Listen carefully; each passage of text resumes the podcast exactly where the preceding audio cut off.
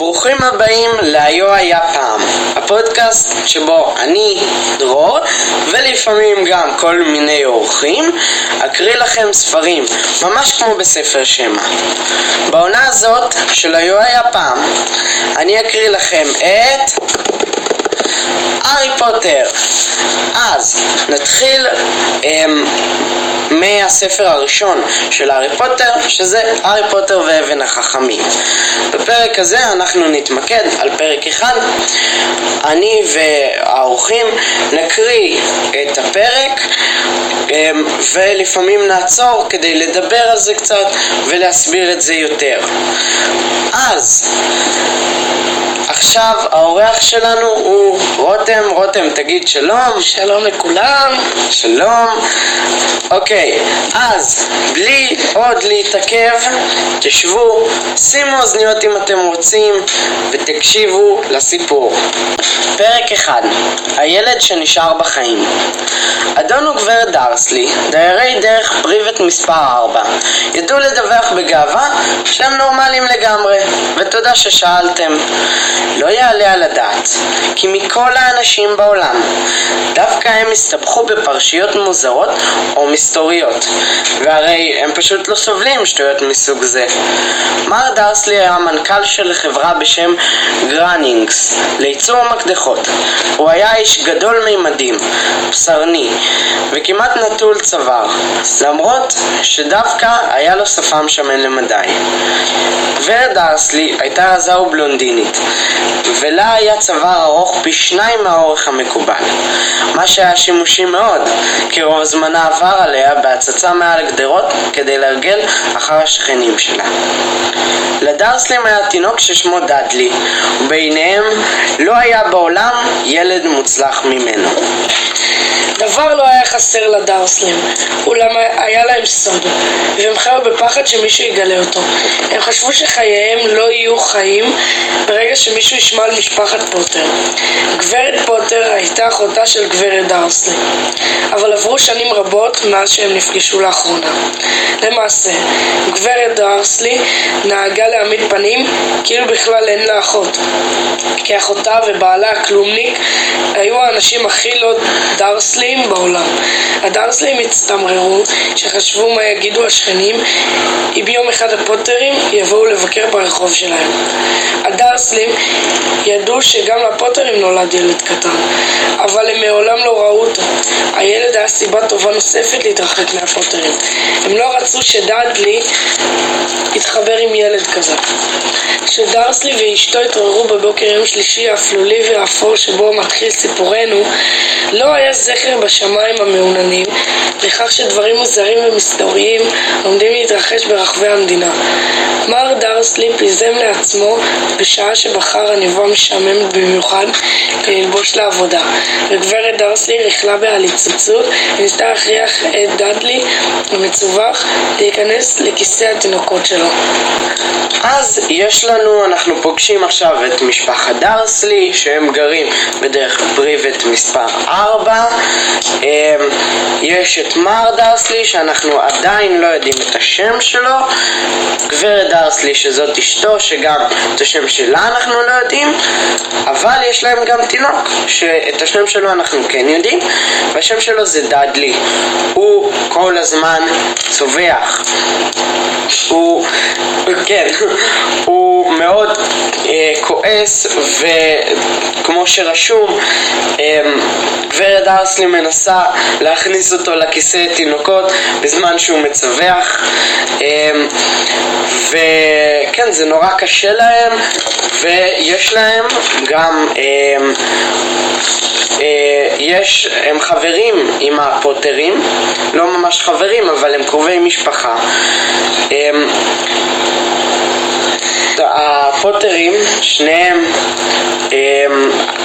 עוד לא הכרנו אותם כל כך. נכון, לא הכרנו אותם, אבל גברת פוטר היא אחותה של גברת דרסלי, ולגברת פוטר כן, ולמר אבל- פוטר יש להם ילד. כן, דרור, שכחת להגיד שמר דרסלי הוא מנכ"ל של חברה בשם אה, נכון. לייצור אה. גרנינגס, נכון? גרנינגס לייצור חברת מקדחות, גרנינגס לייצור מקדחות. אה, אנחנו נגיע לזה. אבל אה, יכול להיות. שבהמשך הוא יהיה חופר כמו מקדחה. נכון, יכול להיות, יכול להיות שלא תצטרכו לגלות. אוקיי, אז זה נראה לי מסכם את זה, נכון? אה, כן, בוא נמשיך. אוקיי, אז בואו נמשיך. שניהם לא הבחינו בינשוף הזהוב שחלף בתעופה על פני חלונם.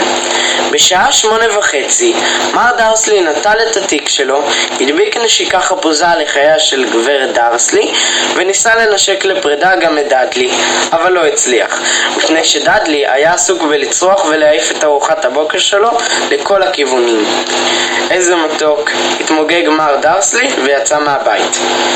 רק בקרן הרחוב הוא הבחין בסימן הראשון למשהו מוזר. חתולה שעינה במפה. לרגע אחד מר דרסלי לא עיכל את מה שעיניו הראו לו, אך מיד הוא הסב את ראשו להביט שנית. בפינת דרך פריבט אכן עמדה חתולה מנומרת, אבל שום זכר למפה לא נראה. מה עלה על דעתו? זאת בטח הייתה מין טעות אופטית. דרסלי מצמץ ובאה בחתולה. החתולה בעטה חזרה. ביציאה מהרחוב לכיוון העבודה, דרסלי המשיך לעקוב אחרי החתולה בראי מכוניתו. הוא ראה איך החתולה קוראת בשלט שעליו כתוב דרך פריבט. לא, לא קוראת בו, כי היא מסתכלת עליו, הרי חתולים אינם מסוגלים לקרוא, לא שלטים ולא מפות. מר דרסלי התנער קלות וחדל לחשוב על החתולה. בדרכו העירה הוא לא חשב על דבר מלבד על משלוח גדול של מקדחות, גדול של מקדחות שקיווה לקבל מאוחר יותר באותו יום. אבל בכניסה לעיר המקדחות פרחו ממוחו. בזמן שעמד בפקקים של הבוקר, הוא לא היה יכול שלא להבחין במספר הגדול של אנשים שהיו לבושים באופן מוזר ביותר. אנשים עטויי גלימות. מר דרסלי לא סבל אנשים שהתלבשו בבגדים מוזרים, האופנות המטורפות של הצעירים. הוא חושב שזו איזו אופנה טיפשית חדשה. אצבעותיו תופפו בעצבנות על ההגה, ומבטו נפל על קבוצה של קוקואים כאלה שעמדו ממש בקרבת מקום. הם התלחששו ביניהם בהתרגשות. מר דרסלי נסעם לגלות שלפחות שניים מהם לא היו כלל צעירים. מה האיש הזה, האיש ההוא נראה יותר מבוגר אפילו ממנו, והוא עטוי גלימה בצבע ירוק כזמרגד. איזה חוצפה. אבל אז עלה על דעתו של דרסלי שמדובר כנראה באיזו הצגה מטופשת. ברור שהאנשים האלה מנסים לגייס כספים לאיזושהי מטרה. כן, זה ההסבר. הפקק התקדם ותוך דקות אחדות מר דרסלי הגיע לחניון של גרנינגס. שבתיו היו טרודות שוב במקדחות. מר דרסלי נהג תמיד לשבת כשגבו מופנה אל החלון במשרדו שבקומה התשיעית. אלמלא כן, ודאי היה מתקשה עוד יותר להתרכז במחשבות על מקדחות באותו בוקר. הוא לא ראה את הינשופים שעפו הלוך ושוב לאור היום, למרות שאנשים ברחוב דווקא הבחינו בהם. הם הצביעו והסתכלו פעורי פה, כשינשוף אחר ינשוף חלפו בתעופה מעל לראשיהם. מרביתם לא זכו לראות ינשוף קודם לכן, אפילו בלילה. על מר דרסלי לעומתם, עבר בוקר שגרתי ונטול ינשופים לגמרי. הוא צעק על חמישה אנשים שונים. הוא ניהל כמה שיחות טלפון חשובות וצעק עוד קצת. מצב רוחו היה מצוין עד להפסקת הצהריים, כשהחליט לצאת ולהתרענן מעט בטיול אל הצד השני של הרחוב, כדי לקנות לו לחמניה במאפייה ממול. אמ, אז בפרק הזה אנחנו רואים אה, מה קורה בבוקר שמר דרסלי יוצא לעבודה. בהתחלה הוא נכנס, הוא רואה ב... הוא רואה חתולה. חתולה ש- בכניסה לרחוב, נכון, שהוא, מפה. ש, שקוראת מפה, אבל כשהוא מסתכל שוב, הוא רואה שהיא בלי מפה. הוא עוקב אחרי החתולה גם אחרי שהוא, הוא, הוא חושב שהוא מדמיין, הוא יוצא מה- לאוטו שלו, נכנס אליו, כאילו נכנס, אה, אני תמיד, נכנס לכאן, נכנס אליו וממשיך לעקוב אחרי החתולה במראה. פתאום הוא רואה אותה מסתכלת על השלט של אה, רחוב אה, פרייבט כן, פרייבט, פריבט, אני לא בטוח לגמרי, אה, צריך לבדוק את זה. אז כן, הוא רואה חתולה שקורית במפה, והוא לא מבין, הוא מסתכל שוב, לא, ולא רואה הוא אומר מפה. שאין מצב, היא רק מסתכלת על השלט, נכון. וגם על המפה. כן, ואז הוא רואה הוא שלט. מדמיין את המפה. הוא מגיע ל... הוא, הוא עובר, הוא נוסע לכיוון העבודה ורואה אנשים עם גלימות. עוד לא הבנו עליהם כלום, אבל אה, לפי זה שהם כתובים, זה שהם כתובים, אנחנו מניחים שהם אולי קשורים. לאחר מכן הוא יושב במשרד, והוא לא רואה את מה שכל האנשים רואים. מתחילים להיות מלא ינשופים. ינשופים פתאום, באמצע היום, כאילו, מי ראה את זה? הוא שכח לגמרי מהאנשים בגלימות, עד אשר חלף על פני קבוצה כזאת שעמדה סמוך למאפייה. הוא הביט בהם בכעס כשעבר לידם. הוא לא ידע למה, אבל האנשים האלה גרמו לו ל- להרגשת אי נוחות מסוימת. גם החבורה הזאת התלחש- התלחששה לה בהתרגשות. הוא לא ראה אצלם אפילו קופת תרומות אחת לרפואה. שחלף על פניהם שוב בדרכו חזרה, מחזיק סופגניה שמנ- שמנה בתוך שקית, הוא קלט כמה מילים משיחתם. הפוטרים, נכון, כן, שמעתי, כן, הבן שלהם, הארי. מר דרסי נעצ- נעמד במקום, הפחד הציף אותו. הוא הפנה מבטו שוב לעבר המלחששים, כאילו רצה להגיד להם משהו, אבל התחרט ברגע האחרון.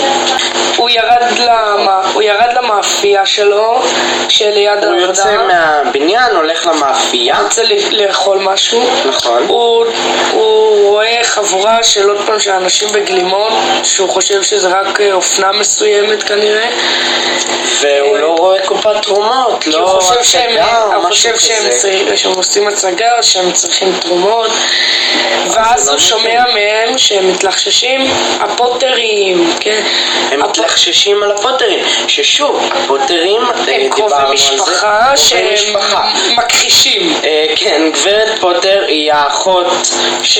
גברת דרסלי, כן, כמו של שאמרנו. גברת דרסלי, למרות שגברת דרסלי מכחישה שיש לה אחות, כי אה, היא קוראת לה- לאחותה, היא אומרת שהיא מוזרה, ואנחנו נראה עוד מעט למה, נגיע לזה, אבל אה, כן. אז כן, הוא גם שומע... הפוטרים, הבן שלהם הארי, והוא נעמד במקום, הוא חושב מה להגיד ובסוף מוותר וממשיך ללכת. נכון, הוא לא מבין מה קורה. הפחד? מציף אותו הבן שלהם, הוא יודע שלפוטרים גם יש בן, בגיל של דאדלי. נכון? מה, כאילו הוא מכיר את הפוטרים. אז עכשיו נמשיך ונחזור לזה. הוא חצה את הכביש כמו טיל, מיהר אל משרדו, גער במזכירה שלו תפריע לו, זינק אל הטלפון, וכמעט כשסיים לחייג את מספר הטלפון שלו בבית, כששינה לבסוף את דעתו. הוא השיב את השפופרת אל קינה וליטף את השפם שלו, מהרהר. לא, זה סתם איוולת מצידו. פוטר זה לא שם כל כך יוצא דופן. הוא היה משוכנע שיש הרבה אנשים עם שם משפחה פוטר, שיש להם בן שקוראים לו ארי. ולמען האמת, הוא בכלל לא בטוח שלאחיין שלו קוראים ארי. הוא אף פעם אפילו לא ראה את הילד. אולי קוראים לו הרווי או הרולד. אין טעם להדאיג סתם את גברת דרסלי, היא תמיד נלחצת כשמזכירים את אחותה. לו לא הייתה אחות כזאת, ובכל זאת, כל האנשים האלה בגלימות. אחר הצהריים הוא התקשה יותר להתרכז במקדחות וכשיצא מהבניין בשעה חמש בערב הוא עדיין היה מודאג כל כך עד שבלי לשים לב נתקל במישהו שעמד ממש מחוץ לשער אני מצטער הוא גר בזמן שהישיש הקטנטן מעד וכמעט נפל עברו כמה שניות לפני שדרסלי הבין כי האיש עוטה גלימה סגולה הוא כלל לא נראה מוטרד מזה שכמעט הפיל אותו, הפילו אותו ארצה. להפך, פניו קרנו בחיוך רחב, והוא אמר בקול צפצפני שגרם לעוברי האורך להסתכל עליהם. אל תצטער, אדוני היקר, היום שום דבר אינו יכול להציב אותי. סוס ושמח, כי אתה יודע מי הובא סוף סוף? אפילו מוגלגים כמוך צריכים לחגוג ביום המאושר והנפלא הזה. והאיש הזקן חיבק את מר דרסלי סביב בטנו והמשיך לדרכו. מר דרסלי נעמד במקומו ולא זז. בזה הרגע חיבק אותו זר מוחלט, ונדמה היה לו שהוא גם כינה אותו מוגל או משהו כזה. הוא היה נסער, הוא מיהר על מכוניתו והתחיל לנסוע הביתה. מקווה כל הזמן שהוא רק דמיין את הכל. דבר שאף פעם לא קיווה לו קודם לכן. כי הרי הוא שונא אנשים שמדמיינים דברים. כשחנה ליד מספר 4, הדבר הראשון שראה, וזה כלל לא שיפר את מצב רוחו, היה החתולה המנומרת, שאותה ראה בבוקר. עכשיו עמדה החתולה על חומת החצר שלו. הוא היה משוכנע שזו אותה החתולה. הוא זיהה את הסימנים סביב עיניה. קישטה! קרא מר דרסלי בקול רם. החתולה לא זזה, היא רק תקעה בו מבט חמור. האם זו התנהגות נורמלית לחתולה? תמה מר דרסלי. מנסה להשתלט על עצמו, הוא פתח את הדלת ונכנס הביתה. עדיין היה נחוש בדעתו לא לספר דבר לאשתו. אז אמ, רותם הלך, ולעכשיו הוא לא יהיה איתנו, אני מקווה שהוא יחזור, אבל בינתיים אני אקריא וזה יהיה רק אני לעכשיו. אז בואו נמשיך. על גברת דרסלי עבר יום שגרתי ונורמלי לגמרי.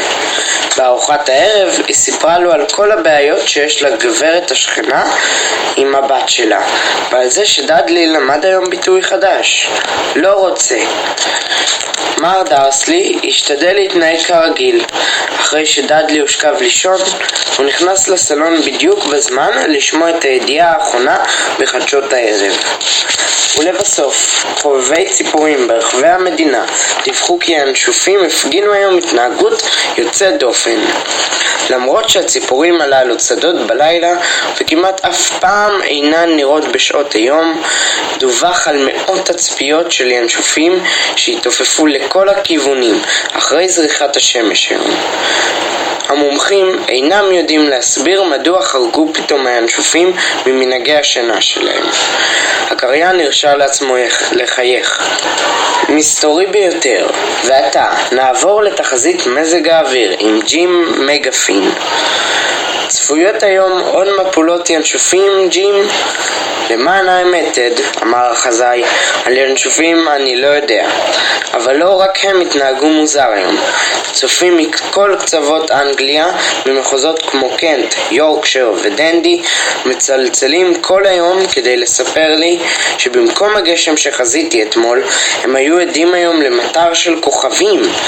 אולי היו אנשים שהקדימו לחגוג את חג המדורות. הוא יחול רק בעוד שבוע, רבותיי. אבל הערב אני יכול להבטיח לכם לילה גשום. מר דרסלי קפא במושבו. כוכבים נופלים בשמי בריטניה? ינשופים מתעופפים לאור היום? אנשים מסתוריים בגלימות בכל מקום? ולחשוש, לחשוש קטן על משפחת פוטר.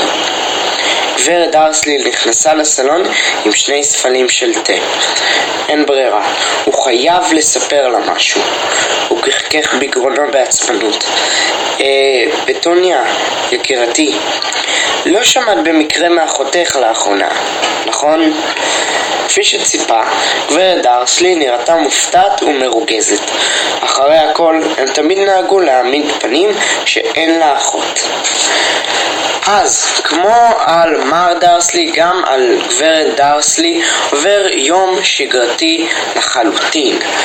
היא מרגלת אחרי השכנים שלה, היא עם דדלי, שלמד ביטוי חדש היום, לא רוצה. אמ, אז הכל אצלם כרגיל, אמ, ואז מר דרסלי משכיב את דדלי לישון ונכנס לסלון כדי לשמוע שבחדשות אומרים שדווחו מלא תצפיות על ינשופים שמסתובבים.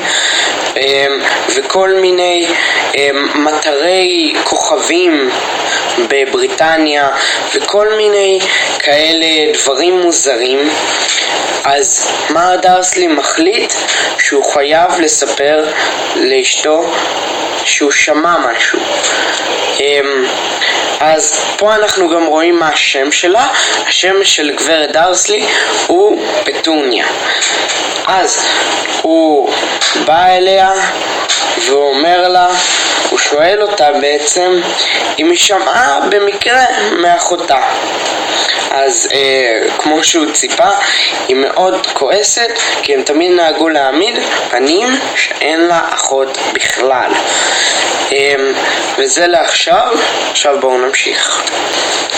לא, היא אמרה בכעס. למה?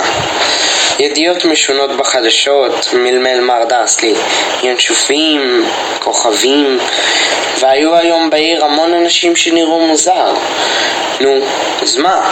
רגזה גברת דרסלי. טוב, רק חשבתי שאולי כל זה איכשהו מתקשר ל... את יודעת, חברים שלה. גברת דרסלי שתתה את התה שלה בשפתיים קפוצות. מר דרסלי שקל אם הוא מעז לספר לה ששמע את השם פוטר.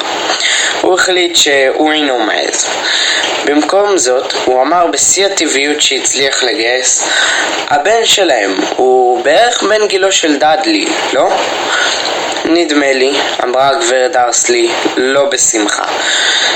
מה שמו שוב? הווארד, לא? הארי, שם מגעיל והמוני, אם תשאל אותי. אה, כן, אמר מר דרסלי, ליבו שוקע בקרבו. כן, אני בהחלט מסכים. הוא לא אמר מילה על העניין בזמן שעלו למעלה להתכונן לשינה. כשגברת דרסלי הייתה בחדר האמבטיה, מר דרסלי חמק לעבר חלון חדר השינה והביט החוצה אל חצר הבית. החתולה עדיין עמדה שם. היא עמדה והשקיפה על דרך פריבט כאילו ציפתה למשהו. האם דמיונו מתעתע בו? האם לכל זה יש קשר כלשהו למשפחת פוטר? אם כן, אם מתפרסם שהם קרובי משפחה של זוג שזה יהיה פשוט בלתי נסבל. הדרסלים נכנסו למיטה. גברת דרסלי נרדמה מיד, אבל מר דרסלי שכב במיטה ער והפך את העניין בראשו. מחשבתו האחרונה הייתה המחשבה המנחמת, שאפילו אם הפוטרים אכן מעורבים בכל זה, אין כל סיבה שהם יתקרבו אליו ואל גברת דרסלי. הפוטרים יודעים היטב מה דעתם שלו ושל פטוניה על אנשים כמותם. הוא לא יכול לתאר לעצמו אותו ואת פטוניה מעורבים בהתרחשויות כאלו. הוא פיהק והתהפך. עלינו זה לא ישפיע. כמה שהוא טעה. אז, גברת דרסלי, יותר נכון פטוניה, היא לא ממש אוהבת לדבר על הנושא הזה, כמו אה, אנחנו רואים ב, בסיפור, ואפילו מר דרסלי חושב קצת אם אה, כדאי להגיד שהוא שמע את השם פוטר ומחליט שלא כדאי, הוא מאוד מפחד מפטוניה, אה, הוא מבין שהשם של הבן של הפוטרים הוא באמת הארי. ו... והוא עכשיו מתחיל לחשוב מה קורה, מה זה.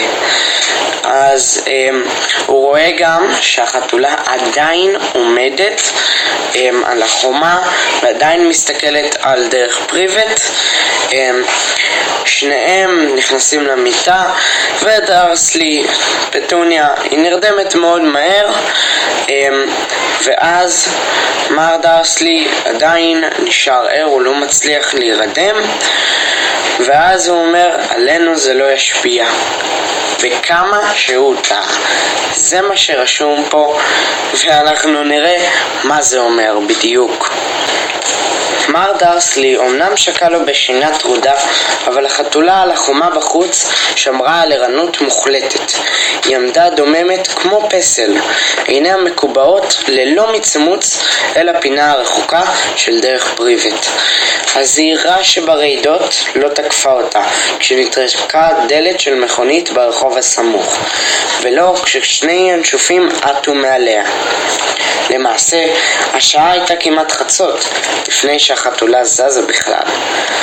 איש הופיע בפינה שעליה השגיחה החתולה. הוא הופיע בפתאומיות ובדממה כזו שהייתם חושבים כי הרגע האדמה פלטה אותו. זנבה של החתולה זע בעצבנות ועיניה הצטמצמו. שום דבר דומה לאיש הזה לא נראה מעולם בדרך פריבט. הוא היה גבוה, רזה וזקן מאוד. אם לשפוט לפי שערו וזקנו הכסופים, ששניהם היו ארוכים מספיק כדי לדחוב אותם מתחת לחגורה שלו. הוא לבש חלוק ארוך, גלימה סגולה שנגעה בקרקע, ומגפיים עם עקבים גבוהים ואבזמים. עיניו הכחולות היו בהירות, בוהקות ומבריקות מאחורי זגוגיות ומשקפיים בצורת חרמשים, והפה היה ארוך ומעוקל, כאילו הוא נשבר לפחות פעמיים.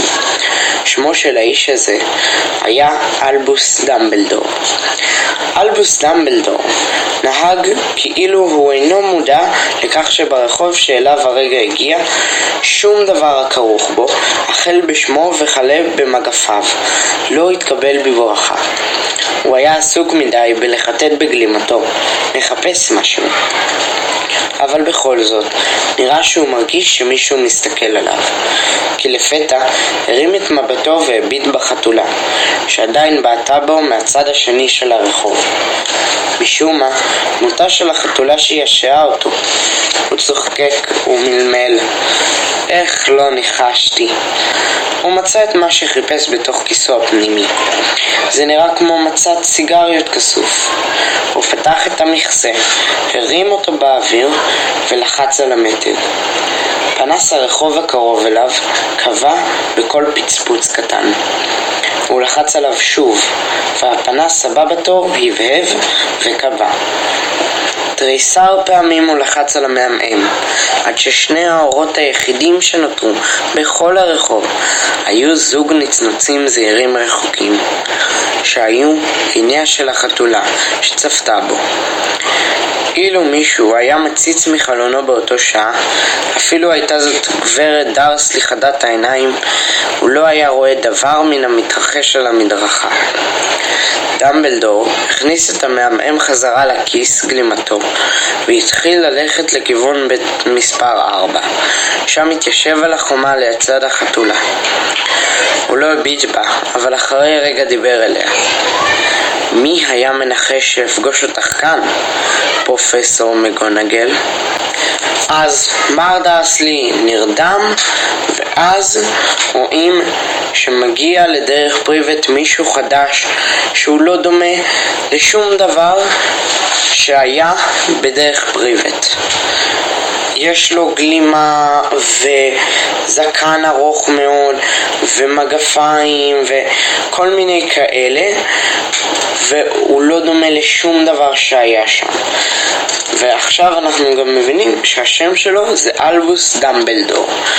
אז הוא מוציא מהכיס שלו כמו מצית כזאתי, הוא פותח אותה, לוחץ עליה ואז פנס מהבהב ונכבה. הוא לוחץ עליו שוב, עוד פנס מהבהב ונכבה. וככה הוא עושה 12 פעמים עד שכל הפנסים מכובים. לא רואים שום דבר ממה שקורה שם. ואז הוא מתיישב על החומה ליד החתולה ואומר מי היה מנחש שאפגוש אותך כאן? פרופסור מגונגל. עכשיו בואו נראה מי זאת פרופסור מגונגל. הוא פנה לחייך אל החתולה המנומרת, אבל זו נעלמה. במקומה הוא מצא את עצמו מחייך אל אישה חמורת סבר שהרכיבה משקפיים מרובעים, בדיוק כצורת הסימנים שהיו סביב עיניה של החתולה. גם היא עטתה גלימה, בצבע איזמרגד. שערה השחור היה מתוח ואסוף בפקעת אדוקה. היא נראתה מוטרדת למדי. איך ידעת שזו אני? שאלה. גברתי הפרופסור, מעולם לא ראיתי חתולה שיושבת בקיפאון מוחלט כל כך. גם אתה היית כפול ובילית יום שלם בישיבה על חומה, אמרה פרופסור מגונגל. יום שלם? במקום לחגוג? אני עברתי אולי מאה חגיגות לכאן. פרופסור מגונגל משכה באפה בכעס. כן, כן, כולם חוגגים להם. ללא ספק, היא אמרה בקוצר רוח. היית מצפה שהם יהיו זהירים עדיין, אבל לא, אפילו המוגלגים שמו לב שמשהו קורה. זה היה בחדשות שלהם. היא סימנה בראשה לכיוון חלון הסלון המוחשך של משפחת דרסלי. שמעתי, להקות של ינשופים, כוכבים נופלים. נו, הם לא טיפשים גמורים. היה ברור שהם ישימו לב למשהו. כוכבים נופלים בקנט. אני מוכנה להתערב שזה היה דדלוס דיגל. אף פעם לא היה לו יותר מדי שכל. זה לא מפתיע במיוחד, אמר דמבלדור בעדינות. כבר 11 שנים כמעט שלא היו לנו הזדמנויות לחגוג. אני יודעת, אמרה פרופסור מגונגל בעצבנות, אבל זו לא סיבה לרדת מהפסים. אנשים מתנהגים בחוסר אחריות ממש. יוצאים לרחובות לאור היום, אפילו לא מתלבשים בבגדים של מוגלגים, מפיצים שמועות. היא זרקה מבט צידי חד וחטוף לכיוונו של דמבלדור כשאמרה את המשפט הזה, כאילו קיוותה שהוא יספר לה משהו, אבל הוא לא סיפר, ולכן המשיכה ואמרה יופי של דבר זה יהיה, אם דווקא ביום שבו כנראה יסתלק לו סופית אתה יודע מי, המוגלגים יגלו עלינו את הכל. אני יכולה להניח שהוא באמת יסתלק. דמבלדור בהחלט נראה שכן, אמר דמבלדור, ויש על מה לשמוח. אפשר להציע לך קרמבו? קרם, מה? קרמבו, זה מין ממתק של מוגלגים שאני די מחבב. לא תודה, אמרה הפרופסור מגונגל בקרירות, כאילו לא חשבה שזה רגע מתאים לקרמבואים. כפי שאמרתי, אפילו אם אתה יודע מי באמת נעלם, גברתי הפרופסור, אישה נבונה כמותך יכולה כמובן לקרוא לו בשמו. השטות הזו של אתה יודע מי, כבר 11 שנה שאני מנסה לשכנע את כולם לקרוא לו בשמו האמיתי. וולדמורט. אבית עברה בפניה של הפרופסור מגונגל, אבל נראה שדמבלדור, שהיה עסוק בניסיון להפריד בין שני קרמבויים שנדבקו זה לזה, לא שם לב. זה תמיד נעשה כל כך מבלבל כשאומרים אתה יודע מי. אז, אנחנו רואים שפרופסור מגונגל זה בעצם אישה, כנראה חברה של דמבלדור או משהו כזה, כי הוא מכיר אותה, הוא שם לב אליה, אמ, ואז היא נורא כועסת על כל האנשים שחוגגים כי היא רואה שהמוגלגים מתחילים להבין שמשהו מוזר קורה. היא ראתה את זה בחדשות, בחדר של הדרסלים וכל הדברים האלה והיא קצת כועסת על האנשים שחוגגים בלי לשים לב. עכשיו, למה הם חוגגים? בגלל שמישהו, בשם אתה יודע מי, הובס היום, מסתבר. אמ, אנחנו עוד מעט נבין מי זה, אבל אז אנחנו רואים שדמבלדור כועס שקוראים לו אתה יודע מי כי הוא לא אוהב את השם הזה והוא רוצה שיקראו לו בשם האמיתי. שהשם האמיתי של אתה יודע מי? זה וולדמורט. עכשיו, כשהוא אומר וולדמורט הפרופסור מגונגל היא לא ממש אוהבת את זה. אמ, ואנחנו עוד מעט גם נראה למה. אז בואו נמשיך. אז, אמ, עדכון חדשות קטן רותם עדיין לא איתנו הוא כנראה יחזור ב... בפרק הבא אבל נראה. אמ, אני גם עכשיו מתמודד למועצת התלמידים בבית ספר שלי. אמ, אז יכול להיות שאם אני אבחר אז אני אצליח לעשות איזה שיעור פודקאסט או משהו כזה שאז אני אוכל לעשות יותר פרקים של הפודקאסט ויותר מהר אה, וגם אם לא אני בינתיים עובד עם ההנהלה אמ, ויכול להיות שאני אקבל בהפסקות מפתח לחדר בקומה הכי גבוהה, בלי רעש, לא ישמעו אותי, ואז יכול להיות ששם אני אעשה אה, פרק. אז אני מקווה שזה יעבוד. אז עכשיו בואו נמשיך. אף פעם לא ראיתי סיבה לפחד לומר את שמו של וולדמורט. מודעת לזה, אמרה פרופסור מגונגל. ספק מתייאשת, ספק מתפעלת. אבל אצלך זה סיפור אחר. כולם יודעים שאתה היחידי שממנו אתה יודע. טוב, נו, וולדמורט. היה... את מחמיאה לי, אמר דמבלדור בקול שלו. לוולדמורט היו כוחות שלי לא יהיו אף פעם. רק בגלל שאתה יותר מדי, נו, הגון, מכדי לנצל אותם. מזל שחשוך, לא הסמקתי כל כך מאז שגברת פומפרי אמרה לי שהיא אוהבת את מחממי האוזניים החדשים שלי. הפרופסור מגונגל העיפה מבט חד לעבר דמבלדור ואמרה הינשופים זה עוד כלום לעומת השמועות שמתעופפות להן. אתה יודע מה כולם אומרים? על הסיבה להיעלמות שלו?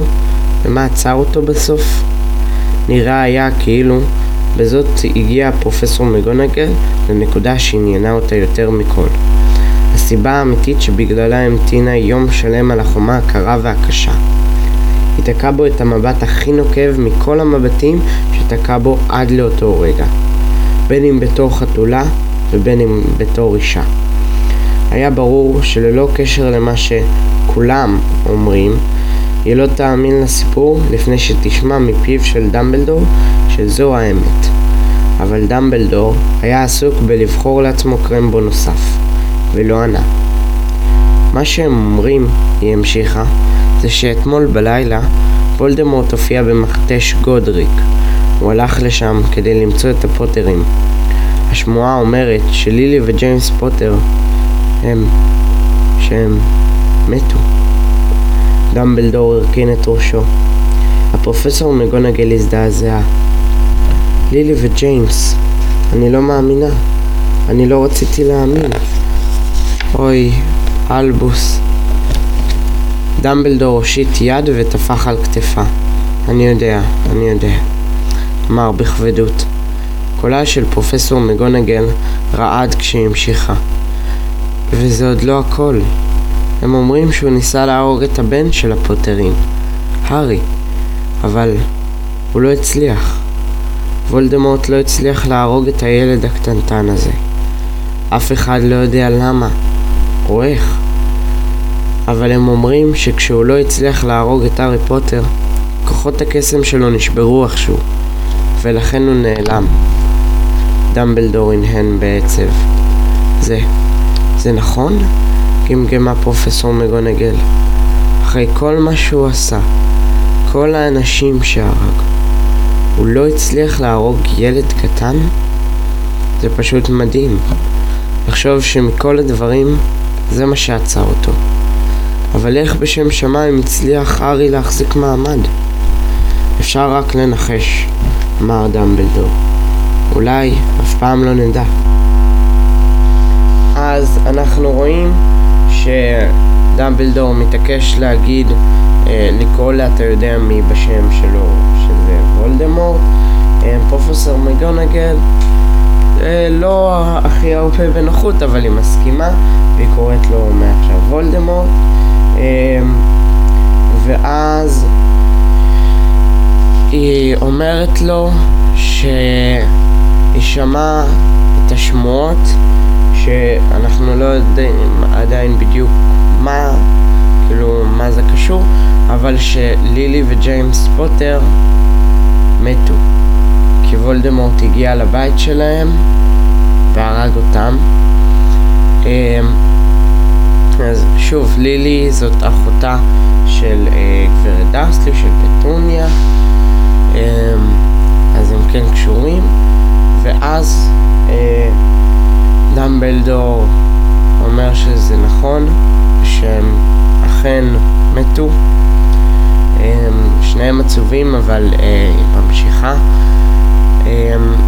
והיא אומרת שמה שהיא עוד שמעה זה שהוא ניסה להרוג את הארי, הבן שלהם, ואז הוא לא הצליח. וככה הוא נעלם. אז דמבלדור שוב פעם, הוא אומר שזה נכון, ואז, הם, ואז היא כזה, איך מכל הדברים, אחרי כל האנשים, כל הדברים הרעים שהוא עשה, דווקא ילד קטן זה מה שעצר אותו. מכל הדברים. אז כן, זה מאוד מאוד מפתיע, שאנחנו עדיין לא ממש יודעים, אבל ממה שהם אומרים, הוא כנראה עשה הרבה מאוד דברים רעים ולא טובים. וילד קטן, תינוק, בשם הארי פוטר, הצליח לעצור אותו. אמ, אוקיי. טוב, אז בואו נמשיך. הפרופסור מגונגל שלפה מטפחת תחרה והחלה למחות את הדמעות מתחת למשקפיה. דמבלדור משך משיכה ארוכה באפו, הוציא מתוך כיסו שעון מוזהב ובחן אותו. זה היה שעון מוזר ביותר. היו לו 12 מחוגים, אבל לא היו עליו מספרים. במקום זה, כוכבי לכת קטנים חגו בתוכו. אולם דמבלדור כנראה בכל זאת הצליח לקרוא אותו, כי הוא השיב את השעון לכיסו ואמר, הגריד מאחר. אני מניח שהוא זה שאמר לך שאני נמצא כאן, נכון? כן, אמרה פרופסור מגונגל, ואני מניחה שאתה לא מתכוון לספר לי למה באת לכאן, מכל המקומות. באתי להביא את הארי לבית דודיו. הם קרובי המשפחה היחידים שנותרו לו. אתה לא מדבר. לא יכול להיות שאתה מדבר על האנשים שגרים כאן, קרא פרופסור מגונגל, מזנקת על רגליה ומורה על בית מספר 4. דמבלדור, אל תעשה את זה. צפיתי עליהם כל היום. אי אפשר למצוא שני אנשים יותר שונים מאיתנו, ויש להם כזה מין ילד. ראיתי אותו מכניס בעיטות לאימא שלו מקצה הרחוב ועד לכאן, וצורח שתקנה לו ממתקים. שהארי פוטר יעבור לגור כאן? זה המקום הכי טוב בשבילו, אמר דמבלדור בנחישות. דודתו ודודו יוכלו להסביר לו את הכל שיגדל. כתבתי להם מכתב. מכתב? חזרה הפרופסור מגונגל בקול חלוש והתיישבה שוב על החומה. נו באמת, דמבלדור, אתה חושב שאת כל זה אפשר להסביר במכתב? האנשים האלה לעולם לא יצליחו להבין אותנו. הוא יהיה מפורסם, אגדה. אני לא אופתע אם היום הזה יוכר בעתיד בתור יומו של הארי פוטר. יכתבו על הארי ספרים, כל ילד בעולם שלנו ידע את שמו. בדיוק, אמר דמבלדור ושלח אליה מבט רציני מעל למשקפי החרמש שלו.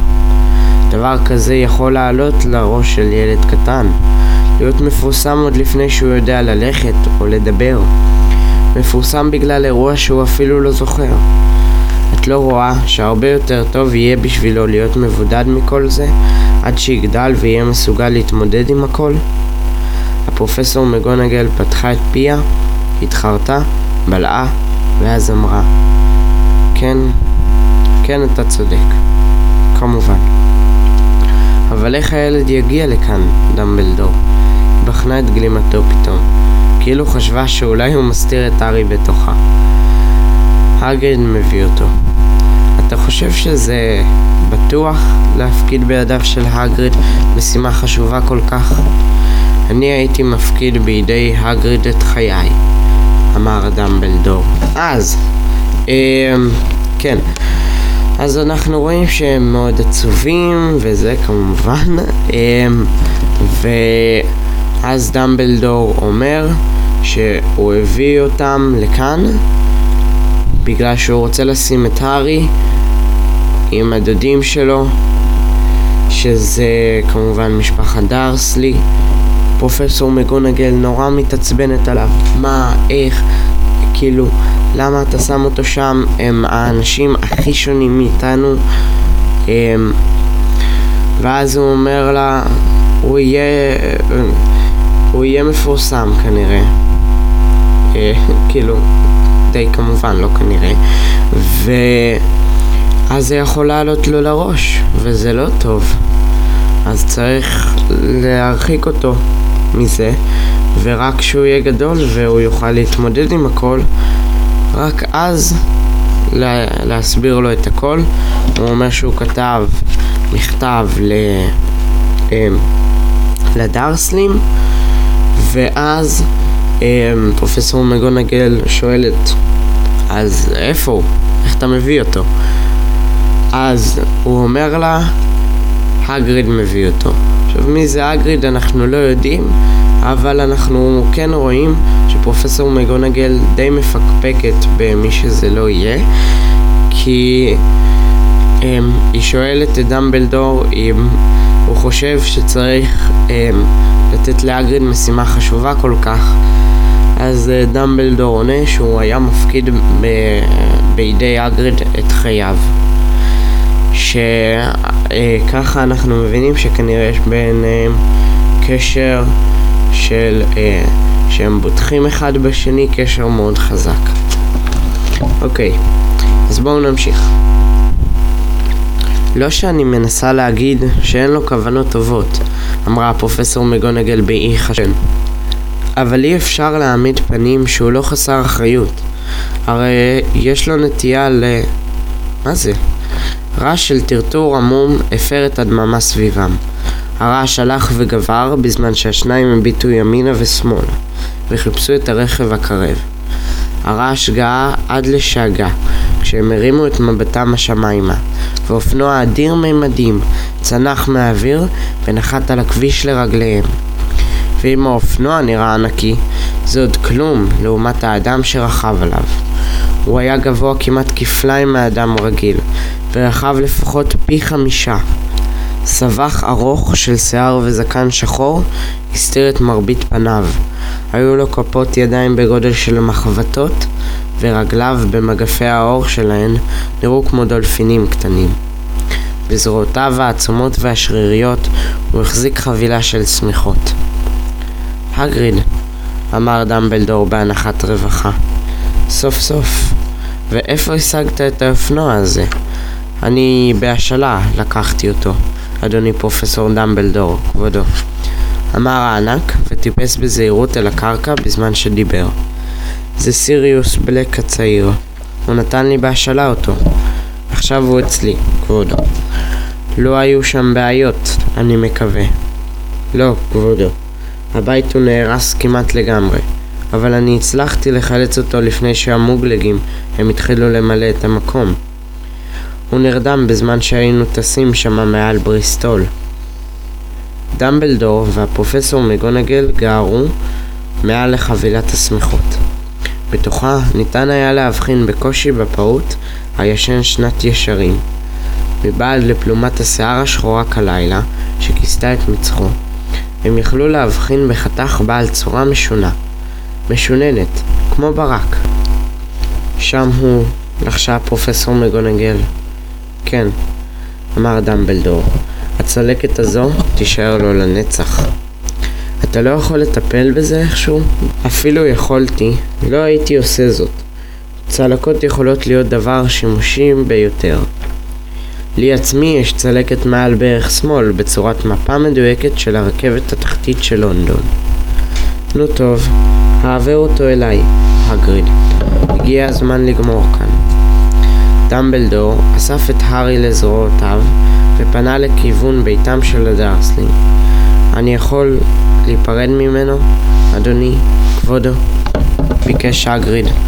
הוא הרכין את ראשו הגדול והפרוע מעל הארי, ונתן לו נשיקה שהייתה בוודאי סירה ומדגדגת במיוחד.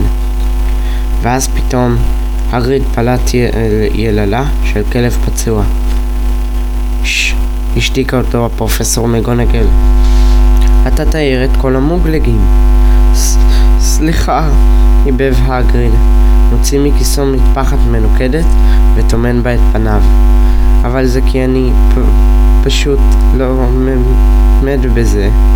לילי וג'יימס הם מתים, והארי המסכן, הוא הולך לגור עם מוגלגים. כן, כן, זה בהחלט מאוד עצוב. אבל אתה חייב להשתלט על עצמך, הגריד, או שיגלו אותנו. לחשה הפרופסור מגונגל, טופחת בחשש על זרועו של הגריד, בזמן שדמבלדור טיפס מעל לגדר הגינה הנמוכה והלך עד לדלת הכניסה. הוא הניח את הארי בעדינות על מפתן הדלת, הוציא מכתב מתוך גלימתו, תחב אותו בין השמיכות של הארי, ואז שב אל השניים האחרים. דקה תמימה עמדו שלושתם והביטו בחבילה הקטנה. כתפיו של הגריד רטטו. הפרופסור פרופסור מגונגל מצמצה בעיניה בעצבנות, והנצנוץ שבדרך כלל רצל בתוך עיניו של דמבלדור קבע. אז אנחנו רואים שאגריד מגיע, אמ, הוא יורד עם אופנוע מהשמיים, אה, שהוא מחזיק חבילה של שמיכות, ובתוכה עם הארי פוטר. אה, אנחנו גם רואים שיש לו צלקת כזאתי בצורה של ברק. כמובן שכולם נורא עצובים, הגריד במיוחד הוא ממש בוכה ואפילו מיילל אה, ומייבב. אמ, אז כן, זה נורא עצוב, אבל הם מבינים שאין מה לעשות, זה מה שצריך לקרות. אגריד נותן ל... ל... איך קוראים לזה? ל... אגריד נותן לדמבלדור את השמיכה אמ, ו... ואז הוא עובר עד לפתח של הבית ושם שמה את החבילה של ההארי. אז הם עומדים ביחד וכולם עצובים ואפילו הנצנוץ שהיה בעיניים של דמבלדור קבע. אז כמעט הגענו לסוף של הפרק, בואו נמשיך. נו טוב, אמר דמבלדור לבסוף. זהו זה, אין לנו מה להישאר כאן. עכשיו כבר אפשר להצטרף לחגיגות. כן, אמר הגריד בקול חנוק למדי. אני עכשיו צריך להחזיר לסיריוס את האופנוע שלו. לילה טוב לנו. גברתי פרופסור מגונגל, אדוני פרופסור דמבלדור, כבודו. כשהוא מנגב את עיניו הזולגות בשרוול מעילו, טיפס הגריד חזרה על האופנוע והתניע את המנוע. הוא עלה השמיימה בשאגה ונעלם לתוך הלילה. להתראות בקרוב, פרופסור מגונגל, אמר דמבלדור בתנועת ראש קלה. הפרופסור מגונגל קינחה את אפה בתגובה. דמבלדור הסתובב והתחיל ללכת. בפינת הרחוב נעצר ושלף את המעמעם הכסוף.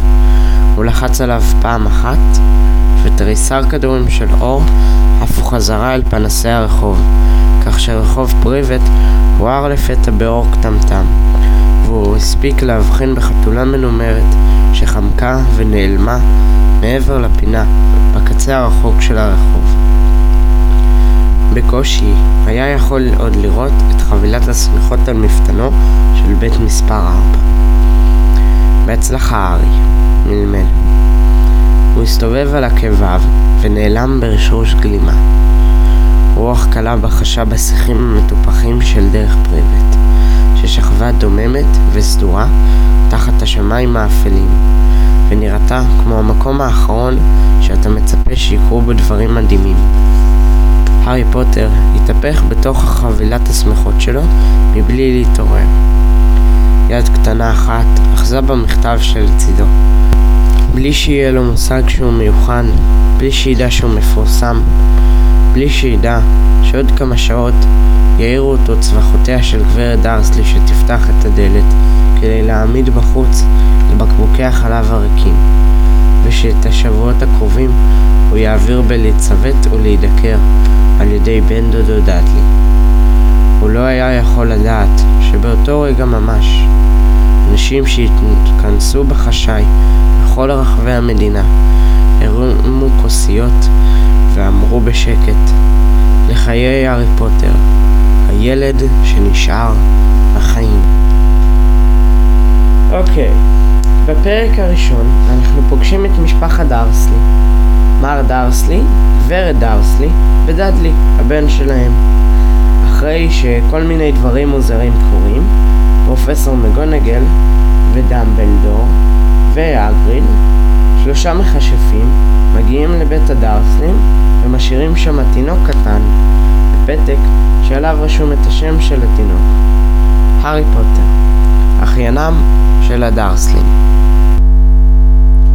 וזה היה הפרק הראשון שלא יו היה פעם. תודה שהייתם איתנו, לי וגם לרותם אני מניח. היה מאוד כיף להקריא את כל הספר. אני נורא נהניתי, מקווה שאתם נהנתם ושלמדתם והצלחתם להבין. וזהו לעכשיו, נתראה בפרק הבא.